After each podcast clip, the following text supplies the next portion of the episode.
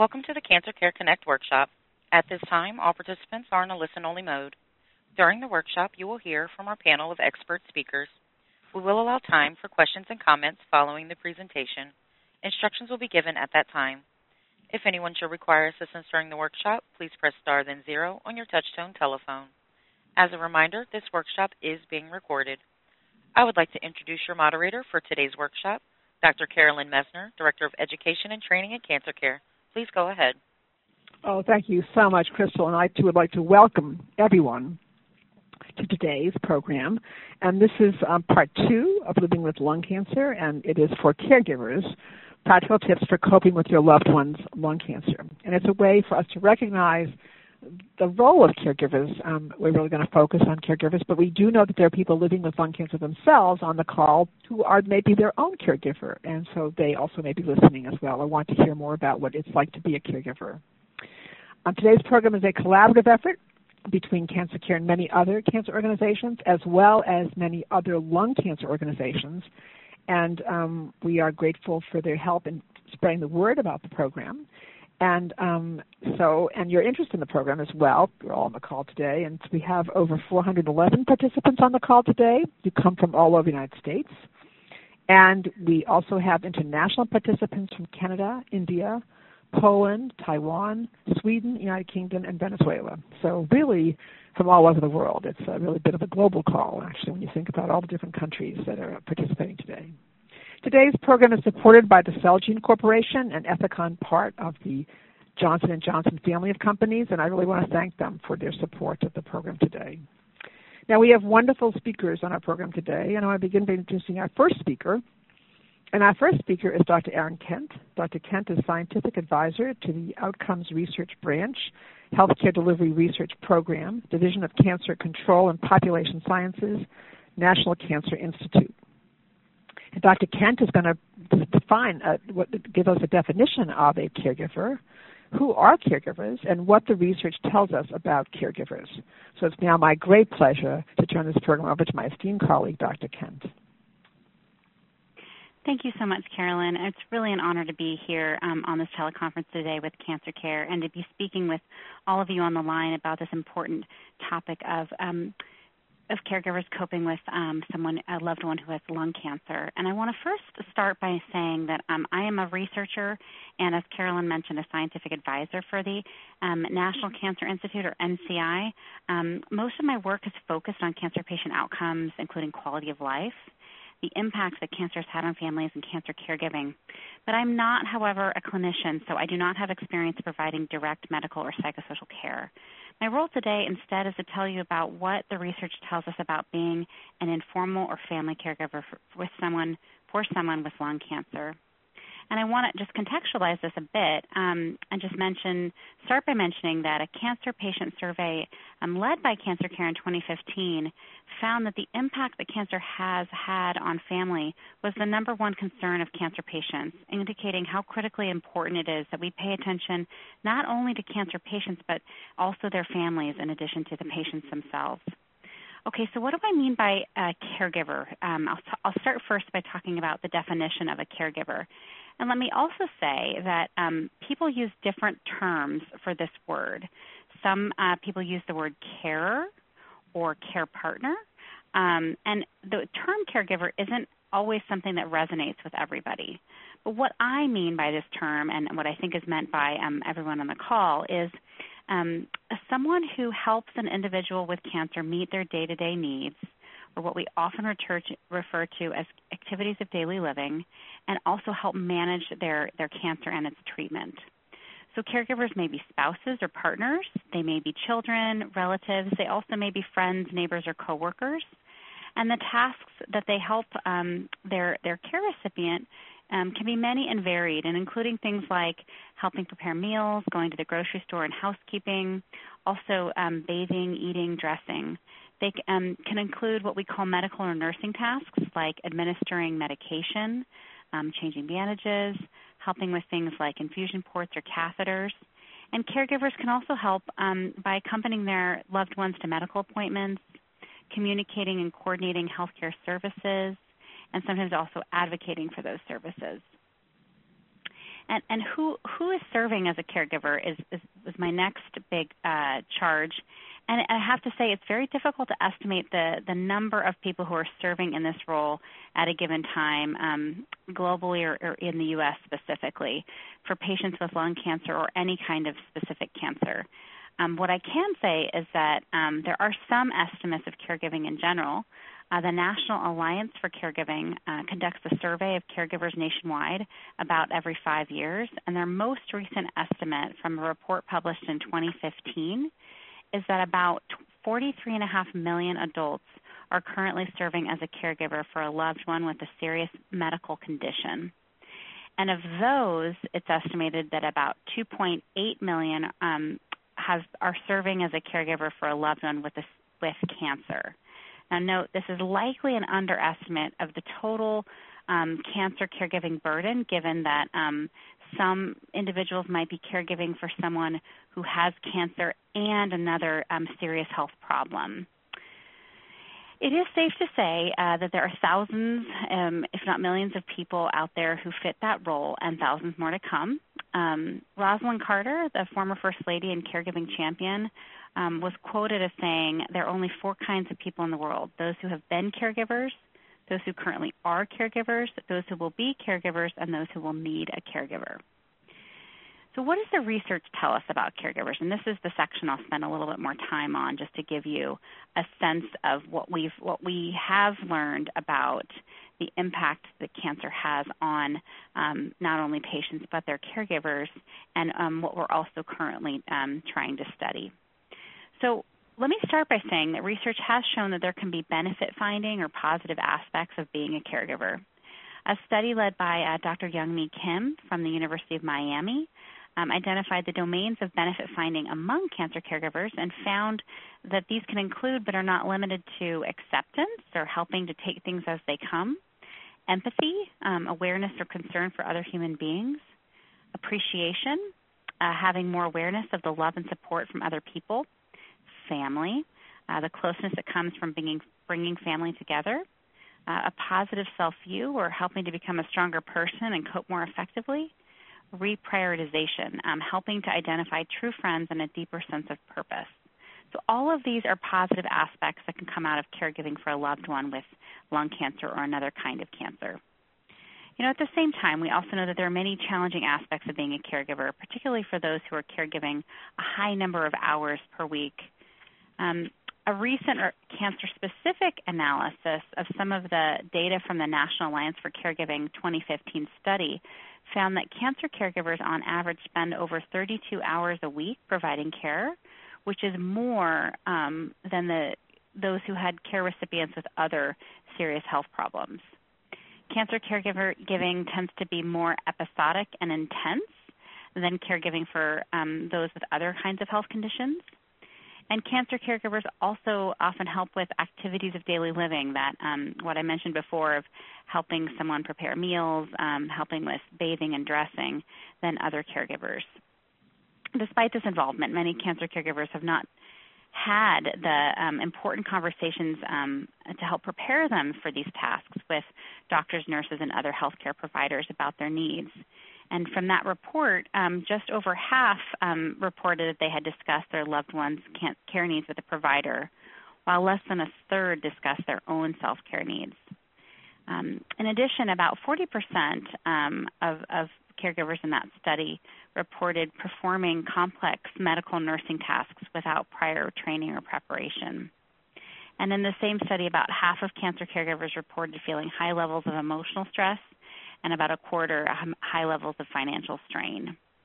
Um, and other studies have shown that in lung cancer, caregivers' quality of life, so how, how they, they value their own um, own health and, and quality of life, is, is often very much related to the patient's quality of life. And one uh, study, one prospective study that followed cancer patients and their caregivers, led by researchers at the City of Hope in California, found that caregivers of lung cancer patients had elevated um, psychological distress even three months after lung cancer surgery, and it remained elevated despite patient the patient levels of, of distress returning back to normal.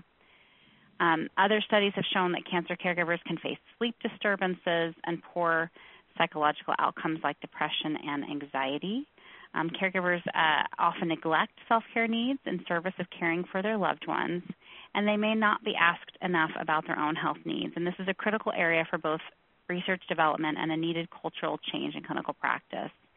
And so let me now say that although these findings may seem negative, I've provided these to you to help normalize any feelings that you might have as a caregiver about the stress of caregiving. It's not necessarily stressful or positive, it can be both. And sometimes at the same time and sometimes at different times. It's normal to feel like it's hard and it's important to reach out for help. Social support is critical. And support can be thought about in a, in a multidimensional or, or in a varied way. So uh, support can come in the form of instrumental support or things like um, someone coming along to help prepare meals, providing transportation to appointments, and helping with childcare, and emotional support, so providing a listening ear, companionship, or affection. Both, both kinds of social support are important and benefit both patients and caregivers. And in fact, in situation where there's a network of carers or caregivers with the patient at the center and then the primary caregiver next and then secondary caregivers to follow can be the best situation or the most advantageous.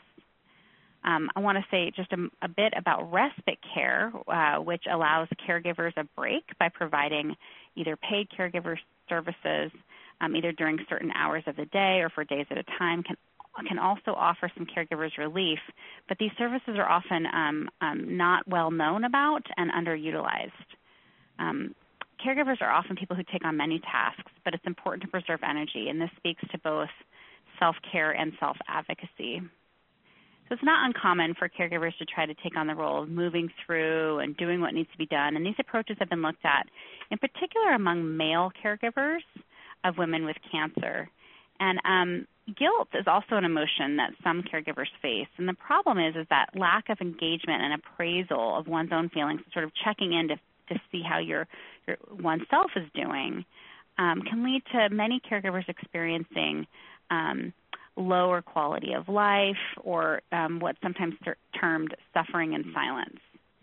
Now, for some caregivers, spirituality, faith, and religious practice can help patients and caregivers cope with cancer. For many, fostering feelings of hope and managing feelings of guilt can be very helpful. And for others, prioritizing sleep, exercise, and healthy eating can be critically important to cope with the stresses of caregiving. Meditation and other kinds of mindfulness practices can also help to acknowledge feelings as they come. And in addition, there have been many formal interventions. So, those are interventions that are delivered by healthcare professionals developed to support caregivers and patients cope with cancer together. Um, they're generally divided into three categories. So those are what we term psychoeducational, or uh, that help caregiver educate caregivers about how to help their care recipients through um, symptom management um, and other impact of can- other impacts of cancer. Skills training um, would be the second kind, and those are those that are designed to promote better coping skills. And then finally, therapeutic counseling interventions. Now, there are some that have significantly reduced caregiver burden and increased confidence to take on the role of caregiving and improved quality of life. The more successful interventions are generally longer in duration and include some symptom management component. Um, and I will say, too, that increasingly more interventions that are shown to be effective are being developed that can be delivered at a distance, either through um, some sort of technology mediation, like um, a, a, smartphone app or um, some sort of telephone-based intervention, or on the web, which, which shows a lot of promising results for caregivers and their care recipients, not just those who are um, located at a distance from care, but just those who have busy lives and can't always make it into the clinic um, to receive an intervention. And I want, in closing, I want to stress that there is help out there, which you'll continue to hear more about on this teleconference and from many sources. Um, NCI, the National Cancer Institute, has a guide on our website called Family Caregivers and Cancer.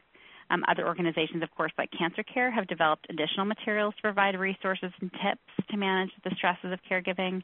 The American Cancer Society has a page dedicated to caregivers, as well as the cancer support community, the Family Caregiving Alliance, um, and other organizations as well.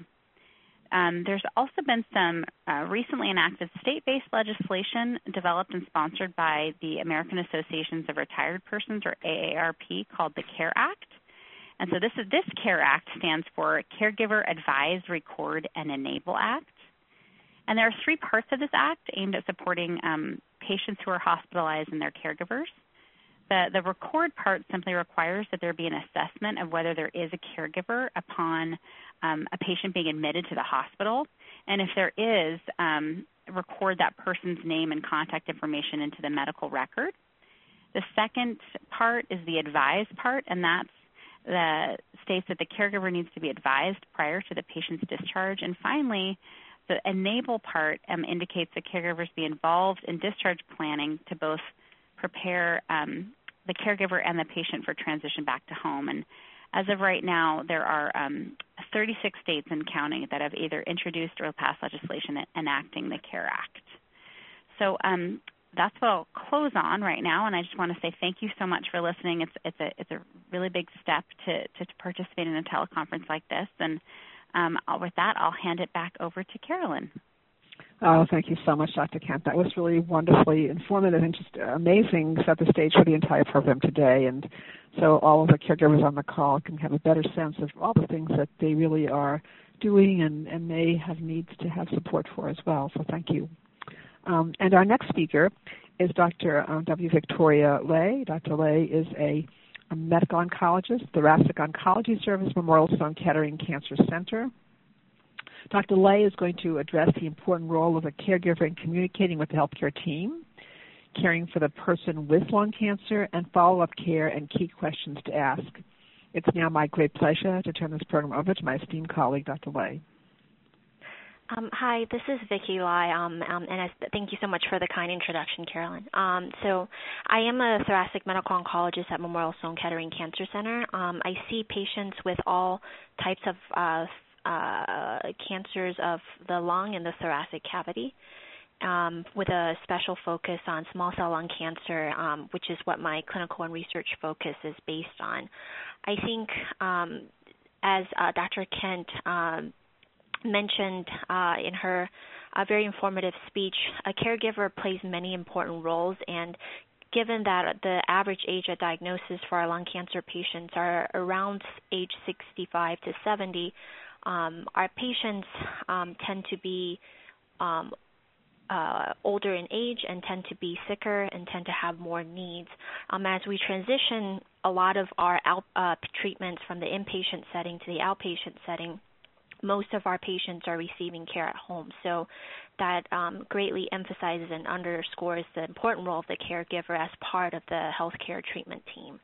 Um, first, I wanted to focus on the particular role of the caregiver in communicating with the healthcare team. I think that for the majority of our patients, the uh, for, more, for the majority of our patients, most of the communication actually does come from the caregiver um, who are reaching out to us to report symptoms, um, asking questions, asking about side effects, reporting problems, and they actually play a very important role in helping to decide whether a treatment is working. Um, and specifically, an example that I'm thinking of are, is uh, in the um, area of pain management. So, I would say that in, in, to start off, um, when uh, for a caregiver, it's important to talk to your healthcare team about the communication style that's most effective for you and um, the uh, patient that you're taking care of. Oftentimes, it's a family member who's the caregiver, but not always. And the communication style has to work for both parties. And if there are any issues or concerns, I urge you to address them up front. Um, because without open communication, there tends to be uh, there can be a lot of barriers to treatment down the line. Um, in terms of um, being an effective communicator, um, it's very helpful to come with a list of your concerns and questions and try to get as much of that addressed during an office visit appointment as possible. It's always best to be able to talk about these issues um, in person rather than over the phone. And then for follow up issues, certainly phone conversation is um, adequate. You want to bring all of the medications that the patient is on, and if there's an interpreter that's needed, um, uh, do ask for that because you want to be able to um, completely understand what's being discussed during the consult. Um, and in general, I do think that it's very helpful to have an appointed family member as the primary point of contact for the healthcare team so that the message is consistent. Um, and uh, whether it's the patient themselves, if they prefer, or to have a, a, appointed person by the patient. And ultimately, um, there needs to be effective communication between the patient, the caregiver, and the healthcare team, all the while with the um, understanding of keeping the patient's wishes and values and um, uh, with with the understanding of um, keeping the patient's wishes and values at the core of all of the communication. Um, in terms of caring for the patient with lung cancer, I think as a caregiver, it's important to have open communication with the patient. Um, oftentimes, family members have different expectations or different goals of treatment um, that they're looking for um, compared to the patient, and it's hard to understand that if they don't communicate openly. And so sometimes the issues that we run into as the healthcare team is that the patient is telling us um, a separate set of concerns that the caregiver is concerned about, and the goals of treatment from the, um, their perspectives are different. So it's very helpful during the office visits for all three parties to have open communication and just be able to address all of these issues as much in the open as possible. Um, for the caregiver themselves, um, uh, many uh, treatment centers will have support groups where you can get help from social workers, psychologists, and chaplains if you feel overwhelmed because it is a huge responsibility. And never feel afraid to ask for help if you do start to feel overwhelmed. Um, when you go to the appointments, you want to take good notes. Um, you want to ask as many of your questions as possible. And again, um, in terms of trying to uh, provide the best care, you want to involve the patient and empower the patient as much as possible. The bottom line is to help the patient live as normal a life as possible. Understand that they'll have good days and bad days throughout their treatment course, um, and stay in close contact with the treatment team in case the patient's condition changes. Um, and I would I just want to really emphasize that at the core, just really open communication between everyone, the healthcare team, the patient, as well as the caregiver, is really the best way forward. In terms of follow up care and key questions to ask, I think um, it, it sometimes surprises me when I um, when I talk to patients um, and their caregivers. Sometimes even later on in the course, they, they have very basic questions that they did they were embarrassed to ask or were afraid to ask at the very beginning. And so your doctor or your healthcare provider um, and any other member of the team may not know that unless you bring it up. So I think to start with, um, don't be afraid to ask questions. Um, really, you should take um, each office visit and um, any opportunities for phone conference calls to try to get all of your questions answered. Um, your the goal for the patient and the caregiver when they're leaving each appointment is that you should have a you should feel comfortable with the treatment plan and what the next step is, and you should ask as many questions as possible um, as needed to get to that point. Key questions I would say to ask, um, particularly at the beginning of the treatment course, is you want to understand the diagnosis. It's helpful to have an understanding of what the disease is, where the disease sites are involved um, you also want to ask questions about what treatment available, uh, what treatment options are available. What is the standard of care treatment? Are there other options available, and what are the pros and cons of each? Um, in terms of the treatment, what are the side effects of the medications being administered? If there are additional tests to be done, what are we looking for with the test? Why are we doing the test? What will this test show, and how will it affect our next step in treatment?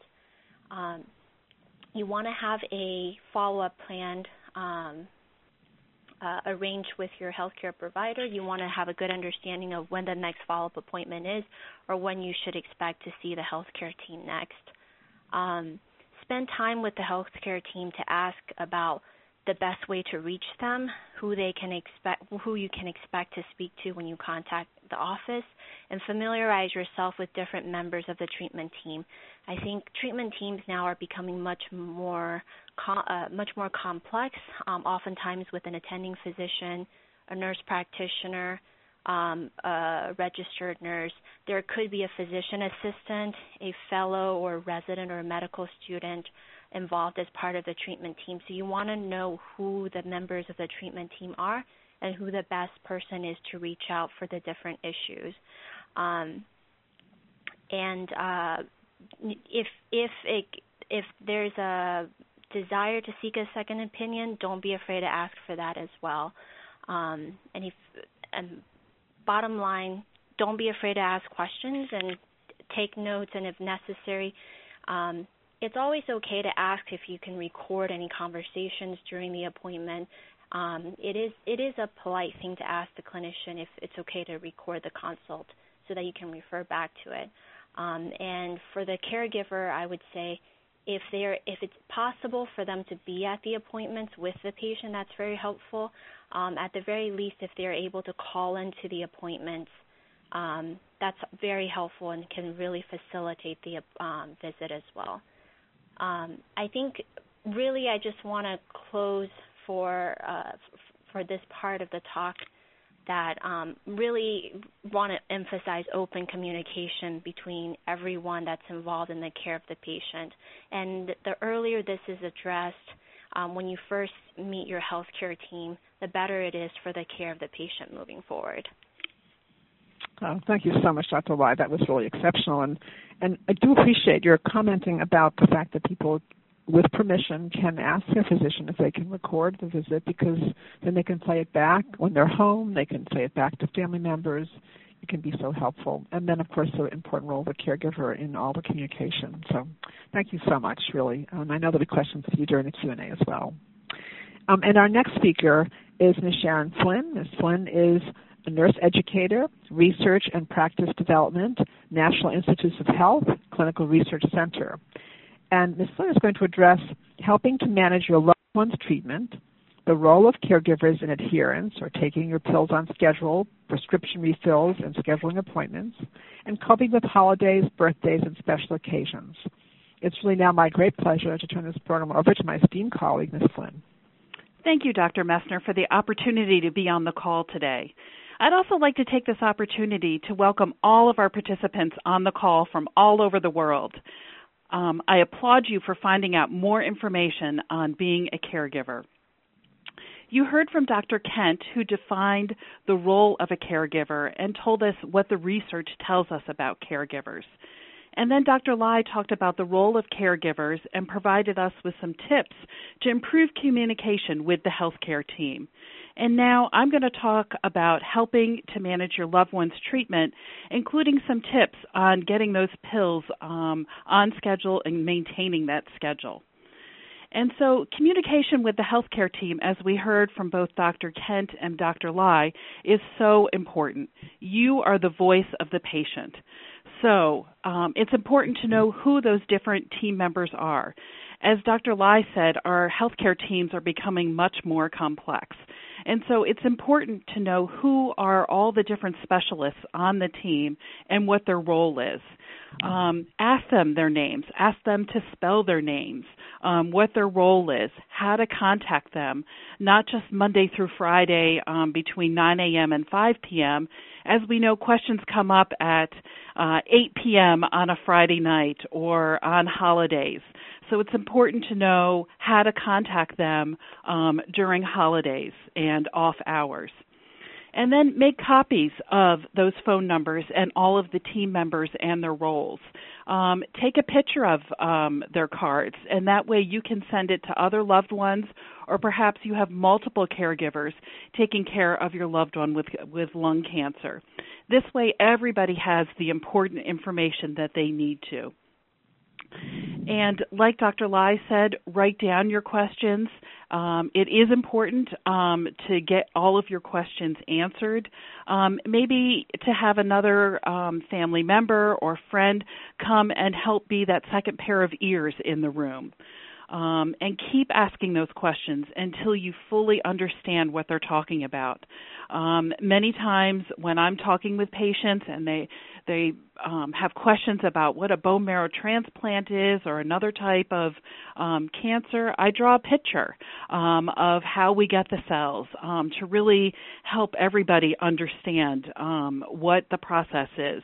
Um, our medication names have become so complicated and long that I will write down the names um, of of not only the medications, but of any tests, any procedures, so that um, when my patients leave the room, they're not wondering, gosh, what, what was the name of that? Um, they have it written down so they can go back um, and look it up on the internet um, and get some more information through the National Cancer Institute, um, through Cancer Care, um, or if they walked out of the room, um, hopefully they have that number to call me back if they got home and realized I just don't understand um, uh, this information. Can you re-explain it to me? And then important things to communicate to your healthcare team are how is the person with lung cancer doing since their last appointment? Are they able to eat and drink? Um, how much are they eating or drinking? Is it one bite of food, or are they able to eat um, about what they ate before they started treatment? Are they able to take their medications? Are they having trouble with some of the side effects? Don't be afraid to speak up about the side effects that are um, worrisome to you, the patient. Um, if you're having nausea or diarrhea, um, we want we as the healthcare team want to know about that um, and help you to fight some of those side effects. Um, it's also important to know what is the patient's activity level. Are when um, we see them come in, um, they're able to walk from the waiting room back to the back um, office, um, but is that the most uh, number of steps they've taken since their last appointment? Um, are they really just getting up at home and going from the sofa to the bathroom um, or the bathroom to the bedroom? Or are they able to get out and walk around the block? That's very important for your medical, ter- medical care team to know. And so, moving, talking a little bit more about medications, um, keeping on schedule with the medications is very important. And there are some barriers um, that might prevent us um, from taking our pills on time. And this is for patients, but this is also for um, caregivers too, because sometimes as a caregiver, we focus on getting um, the person that we're caring for getting their medications, and maybe we neglect to take our medications on time or we forget to make that follow up appointment that we were supposed to do, or get a medication refill. And so I'm going to talk about um, adhering to medications, but it's not only for patients, but it's for all of us. And so some of the personal um, factors uh, related to medication, um, medications and taking them on time would be um, for our patients, how do they feel about their cancer? Do they believe that the medication or combinations of medications is helping them? Hopefully, the answer is yes. Um, but sometimes we know that answer is sometimes no or I'm not sure. It, we know it is very difficult to take multiple pills a day, and even more difficult if you have questions about the goal of your treatment or how this treatment is helping you. So I encourage you to write down your questions, talk to your healthcare provider, see if maybe one medication is having too many side effects for you, if there's another another medication um, that could be substituted for that doesn't have as many side effects. And perhaps this cancer isn't the only medical condition you have. Maybe you also have diabetes or high blood pressure or some other condition. Um, and is this condition requiring you to take even more medications? Um, it is extremely challenging to juggle multiple medications, and then if those medications are from two, three, four different healthcare providers, um, it's even more challenging to create one medication list. And so, to help with this, I encourage you to have a list of not only all of your cancer doctors, but a list of all of your healthcare team providers.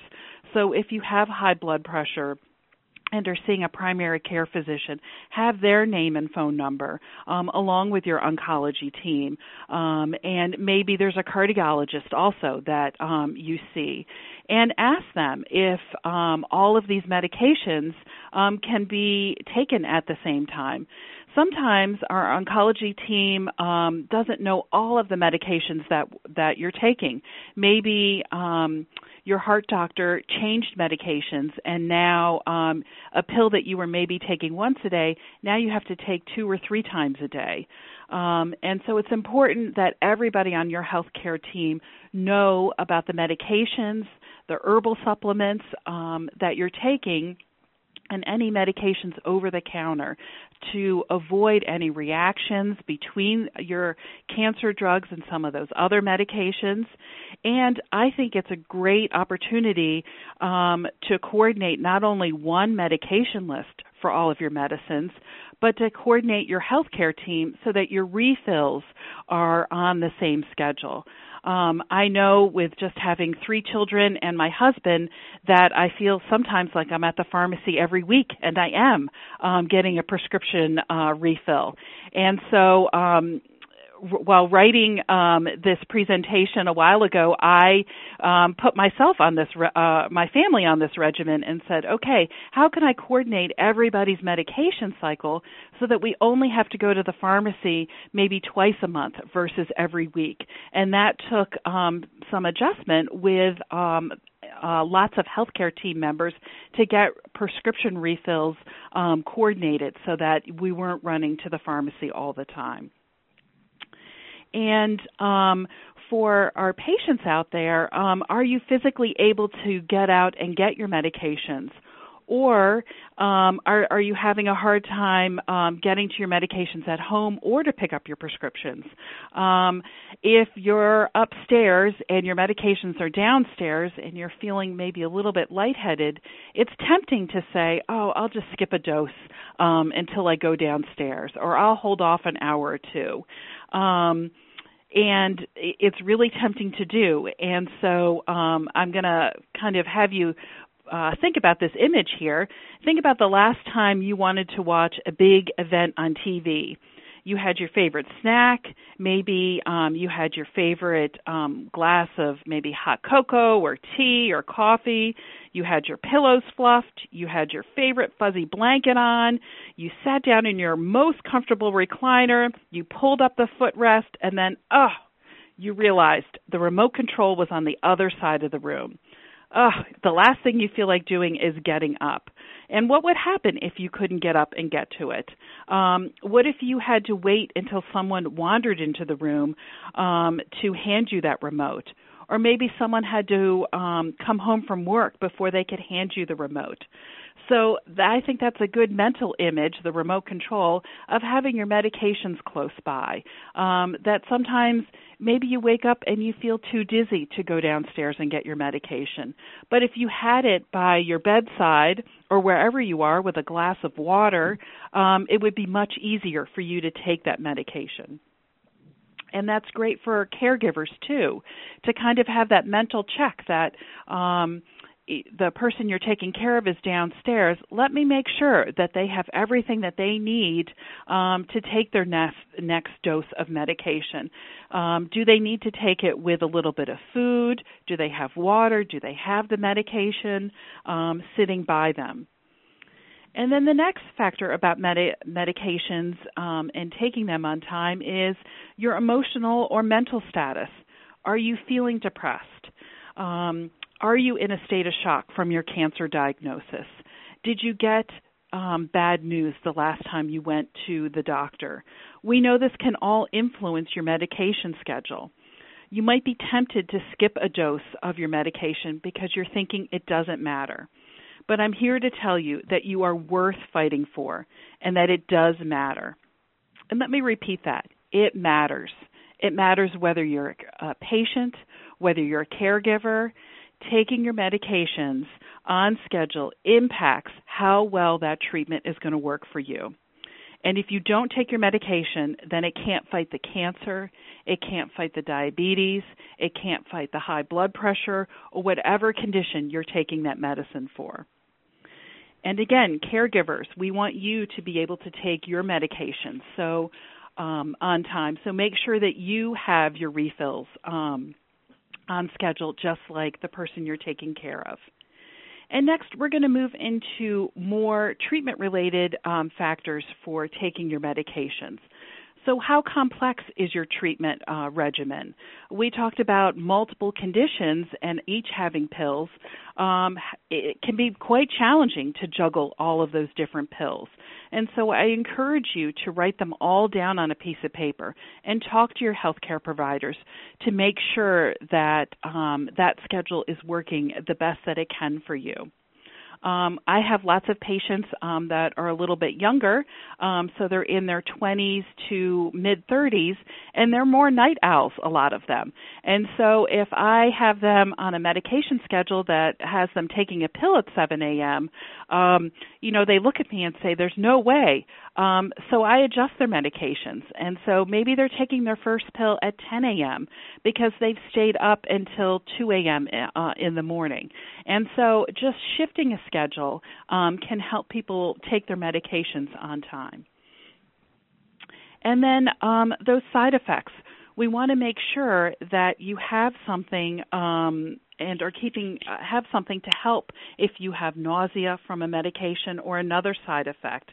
Um, sometimes physicians can give you a medication in the same class of drug, but might have different side effects, and so that pill may may work better for you. So please ask them. Um, look at your pills. How big are they? Do you have a difficult time swallowing pills? And so if you saw two large pills a day, you know right off the bat that that would be very challenging for you to take.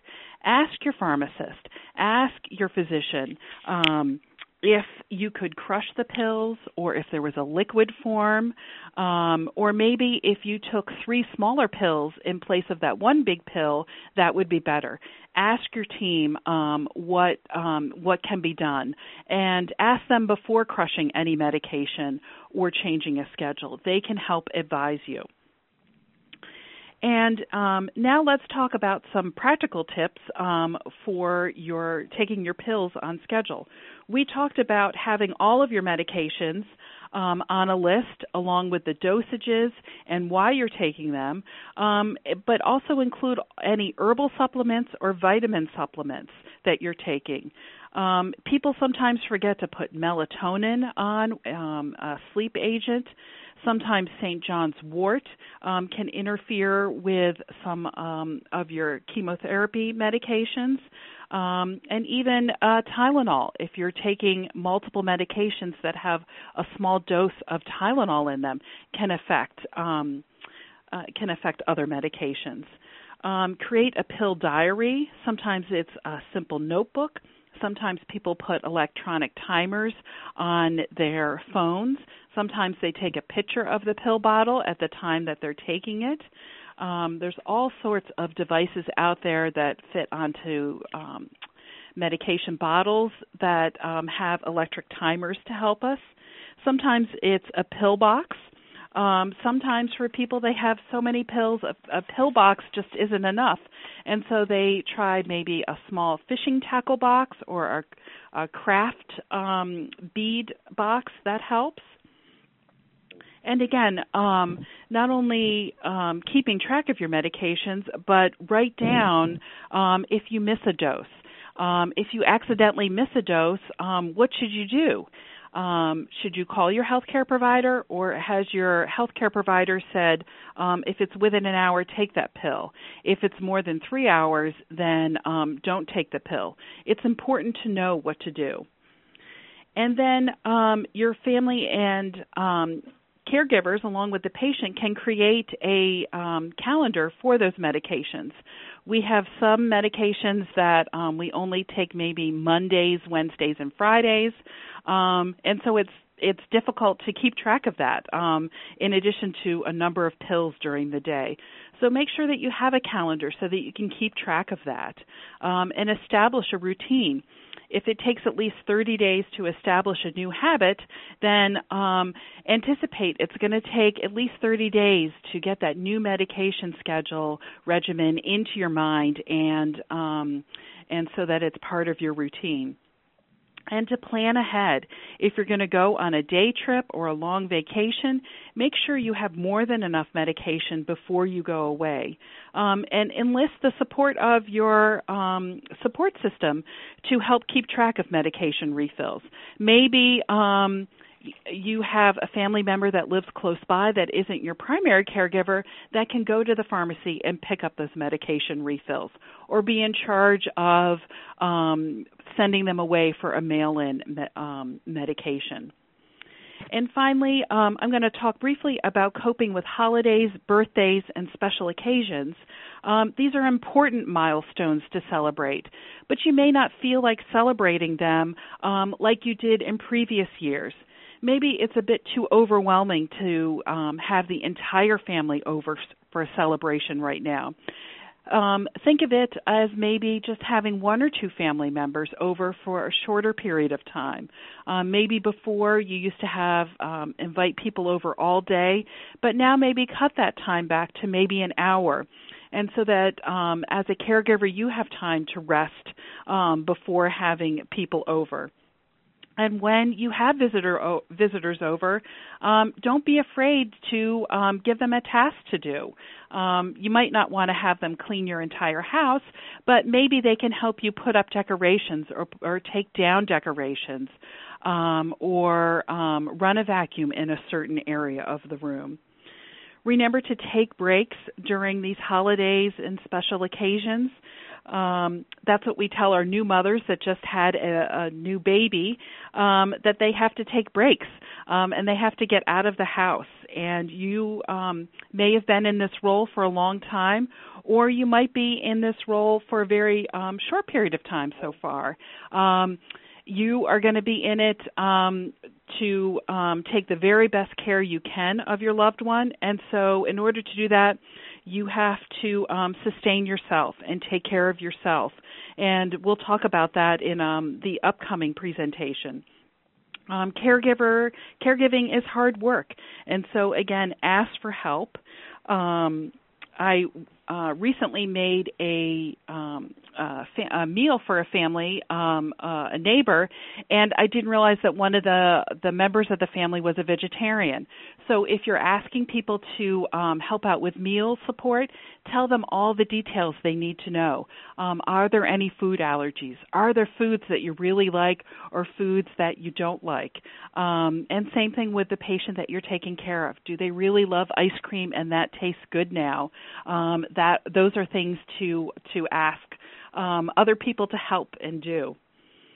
And so um, with that, I just want you to um, uh, impress upon taking breaks during your day that there is a lot of physical and emotional pressure as a caregiver and that you are important just as the life of the patients of the patient that you're taking care of. And so be kind to yourself and to the person that you're taking care of. And I'll end that um, end that right here. Thank you Oh, thank you so much, Ms. Lynn. That was really wonderful. And um, I wonder if you could just um, now continue with just the coping with the stress caregiving and self-care tips. I think you've actually addressed it already, but if you want to add anything more to it, feel free to. Sure, I'll just add a little bit more. Um, just as on an airplane, um, when the oxygen mask descends, if there's an emergency on the plane, they tell us to put the oxygen mask on yourself before helping anyone else. And I think of caregiving like that, um, that you have to help yourself before you can reach out and help that patient. And so I just have um, a couple of tips to um, to help you, and these come from uh, the Family Caregiver Alliance, uh, the National Center on Caregiving, and um, some of the tips that um, they recommend, along with cancer care, are to reduce your personal stress um, how we perceive and respond to an event um, is a significant factor in how we adjust and cope with it. And so the stress that you feel is not only the result of your caregiving situation, but also your perception of it. Um, do you see the glass as half full or half empty? And remember, you're not alone with your experiences. And so, some things that influence how we perceive stress is your relationship with the person that you're taking care of. Um, sometimes we care for people that we have a deep relationship with, and sometimes um, we're asked to help with family members that we haven't maybe um, spent a lot of time with. Um, and so you may regret that you haven't spent, spent time with them in the past. Um, and that goes into um, uh, giving yourself a break, um, knowing your coping abilities. What strengths do you have? Um, we all have different strengths that we've built upon over the years. Um, rely on those. Um, and other things is to identify that source of stress. Um, sometimes we think that um, we're handling the stress, but sometimes the stress is handling us. And so sometimes take a step back and remember what we can change and what we can't change. Next, setting some goals for caregiving. Um, I just like with new mothers, I say you, we have to take breaks, um, and that's a time to invite people in um, to help us. And taking a break um, doesn't have to be eight hours, although it certainly can be and would be beneficial. Um, but take a break um, multiple times during the day. Um, maybe a five minute walk around the house or outside.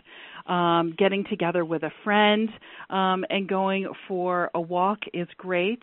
Um, and next, um, to be able to communicate um, to the um, the healthcare team and to for asking others um, for help. Use those I messages versus you messages. So I feel angry if you're having a, a difficult conversation versus you make angry um, enables you to express your feelings without blaming um, or causing someone to feel defensive.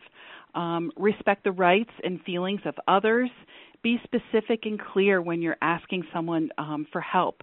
Um, sometimes we don't pick up on those hints of someone. Um, just like the neighbor that I made the meal for, um, they hinted around that they wanted a meal, and then I wound up making a meal that had meat in it for um, the vegetarian member food member. Um, and so be clear and specific when you ask um, for help. Um, and it's difficult to ask for help. Sometimes we feel like we don't want to burden others, um, but um, they're here to help. Um, when people are asking you, what can I do? Um, they're really asking for specific tips. And so think about what do they do really well? Um, do you have someone that is an artist or someone who likes shopping? Um, think of creative ways that they can help you. Maybe it's decorating your house for the holidays, um, or a shopper can help you with holiday shopping. Um, next, um, we've um, heard it um, on the news that we need to exercise. It's one of the healthiest things that we can do. Now, I'm not saying go out and run a 5K marathon, um, but start with five, ten minutes walking around um, your house, going up and down the stairs multiple times, and increase that day by day. Um, it's a great stress reducer, and it can help us sleep at night. And um, speaking of sleep, um, monitor your sleep so that you're getting enough sleep at night and um, are eating your fruits and vegetables um, and maintaining um, a good um, a good sense of yourself. Um, think about um, do you have any family members or friends that um, are particularly good at meditation, um, maybe prayer or yoga, that they could teach you um, some things about those stress reduction techniques. And um, finally, I just want to wrap up that um, to give you permission to take time off without feeling guilty. We all need to rejuvenate um, ourselves in order to take the best care of not only ourselves but the people that we're taking care of. And so I just want to say, um, please take that time off and don't feel guilty about it. Um, you are worth it. And um, I think I will end there and say thank you for listening, and I wish you all the best with your caregiving. Oh, thank you so much, Ms. Flynn. That was wonderful and very comprehensive. And now we have time for questions. We're going to go right to the questions, and I'm going to ask uh, Crystal to explain to you how to queue up for questions. Um, and I know there are many of you who have questions, so let's let the questions begin. Crystal? Thank you. Ladies and gentlemen, if you would like to ask a question, please press star then one on your touchtone telephone. If your question has been answered and you wish to remove yourself from the queue, you may press the pound key. Those of you on the web may submit questions by clicking Ask a Question. And again, ladies and gentlemen, that's star one to ask a question. We have a question from our online participants, and this one is for Dr. Lai. Um, what kind of foods are good for soothing my father's coughing? He suffered so much, and I would like to help. Um, I'm trying cooking soups um, and want to think of something more solid. Um, he has been losing weight. So, could you comment on weight loss and eating and? Um, um, sure. Um, so, in general, um, in terms of nutrition, um, it is challenging because uh, taste buds can change during treatment, and overall appetites for patients go down um, when they're on treatment. Um, in terms of um, if it's the cough really that's affecting his appetite and his ability to eat, um, it's helpful to um, uh, give him medications that can help symptomatically control the cough. Oftentimes, the cough is related to his underlying disease, the um, the cancer itself and ideally that should get better as he's um, progressing with treatment. Um, but things that we found very helpful, anything that contains um, low amount, low doses of codeine can really help with the cough, and if that's really the thing that's keeping him from being able to take down food. If it's a general decrease in appetite and weight loss, um, we typically will um, enlist the help of our nutritionist who can recommend certain supplements, um, and uh, calorie boosters that can help patients um, at least maintain the weight. I think it's very difficult to often um, gain back the weight that they lost due to disease, but our goal is always to maintain the patient's weight so that they don't lose any further weight. Um, and really, we tell patients there's no restrictions. Um, eat whatever tastes good to you. The main thing at this point is to try to keep the calorie counts up so that you're maintaining your weight. Thank you. And um, another question for you, Dr. Lai. Um, my father has non-small cell lung cancer. Do my siblings and I have a higher risk of lung cancer? Um, my father has been on a case telling us to change our diet, exercise, etc. So, um, if you could comment on this in a general way, of course. Just um, sure. Um, lung cancer, except for a very small subset of mesotheliomas, which are cancers of the lung lining related to a particular mutation, lung cancers in general, unlike other cancers such as breast and colon, are not typically associated with family history or anything that can be inherited from your parents. a lot of times, it's um, the, some lung cancers are due to environmental exposures such as cigarette smoking or other um, hazardous um, exposures. Um, there, and then the other um, major group of lung cancers are due to mutations that just happen out of chance that somehow turn normal cells into cancerous cells. So there's nothing um, there's nothing uh, special that family members of uh, lung cancer patients need to do. The only things to really be aware of um, is uh, for patients who um, have a history of smoking or who are current smokers and meet uh, lung cancer screening guidelines, we do adhere to the low dose ch- um, uh, chest uh, CAT scan screening guidelines that are supported by um, uh, the NIH and the um, CDC. Thank you. Um, and um, we have another question from one of our online participants. It has to do with long distance caregiving, um, and I wonder if uh, Dr. Kent, if you could address this. Um, so, um, between my sister and me, we are having trouble taking care of my mother, um, who lives far away, and we take time off. We we can't take enough time off at work.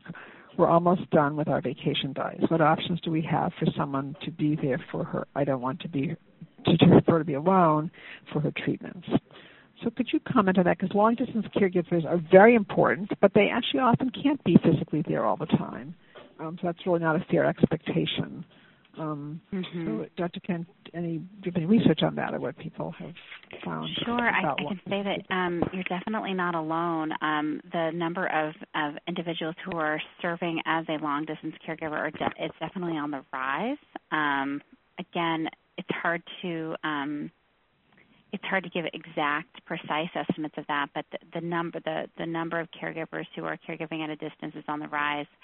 Um, fortunately, there are increasingly a number of um, I think services to be aware of. There are um, there are there are increasingly propping up um, some private and commercial um, options for um, formal caregiving services that will actually provide sort of a paid caregiver to come and, and be a, a, companion and as also and also provide um, health aid to um, you know to your mother if if that's what's best for your family situation.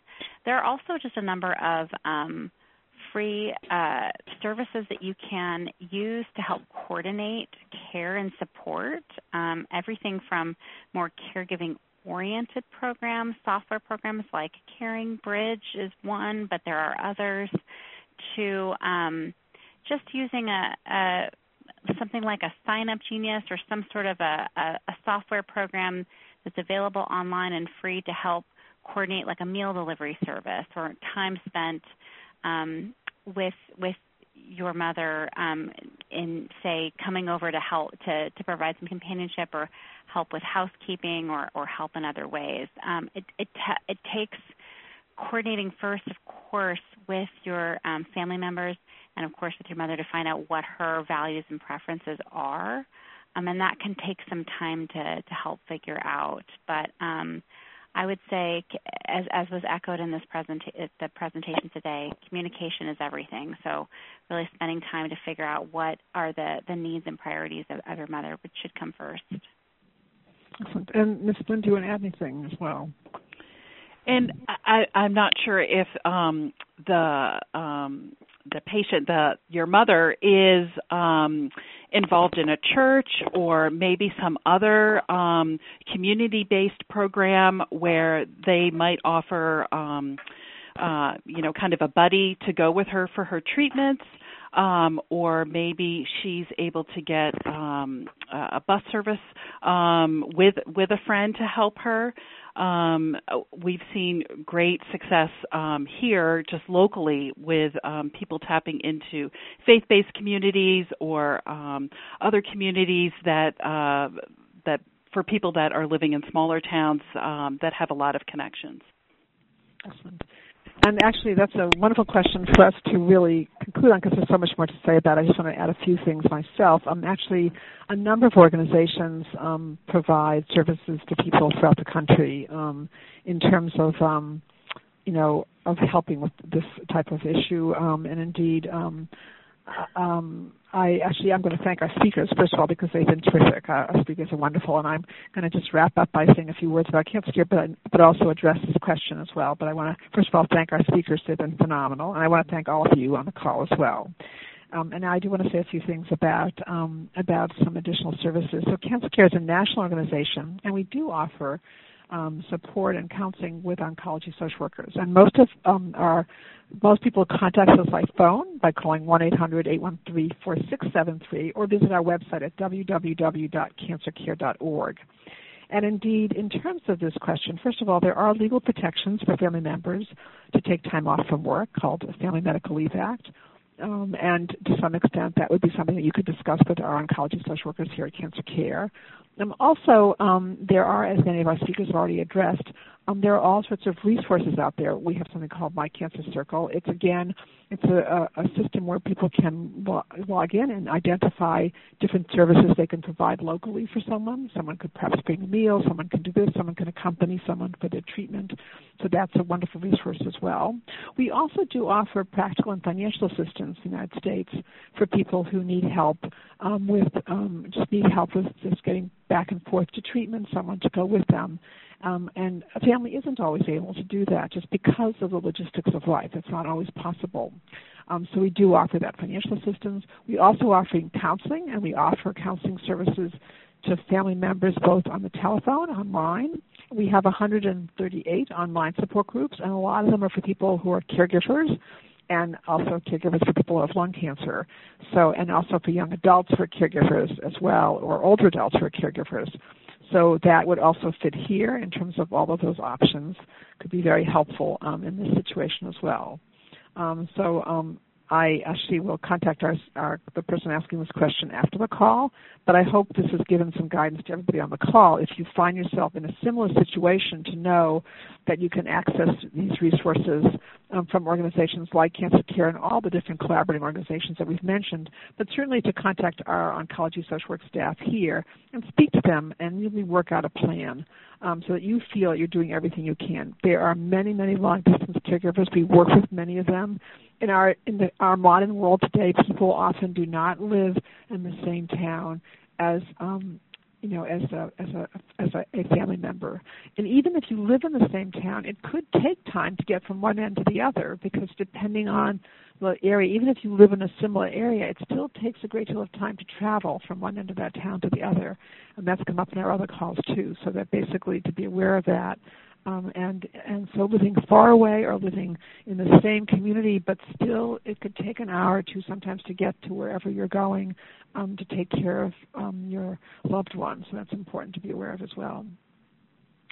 Um, so most importantly, we don't want anyone to leave the call today feeling you're alone. We want you to know that you're part of a community of support and that support, of course, comes from, from we, I guess we're doing this call from Cancer Care, so definitely call us absolutely. And for international participants, um, all of our services are available to you internationally, and you can just visit our website at www.cancercare.org. Um, and our staff will actually um, be able to address your questions as well um, when you when you contact us in, in that way. Um, and um, also, if you visit our website, you can also be able to log into the different questions or online support groups or all the different kinds of support groups we have. We do have telephone support groups as well. Some of you may prefer that, or individual counseling. We also have a Cancer Care for Kids program, and we now recently just instituted a um, a meditation app, which many of you are finding very helpful and using actually. Um, and so I do want to encourage all of you to take advantage of that meditation app. Um, it's available on our website. You can take a look at it. Certainly, um, the holidays are coming up. They're stressful, and indeed, um, it's awfully nice to have some uh, relaxation exercise that you can do for free, that you can learn about for free um, from that app. So that's another option for all of you. So again, I want to thank you all for your participation today, and I want to wish you all a very fine day. Thank you all. Ladies and gentlemen, thank you for your participation. This concludes the workshop, and you may now disconnect. Everyone have a great day.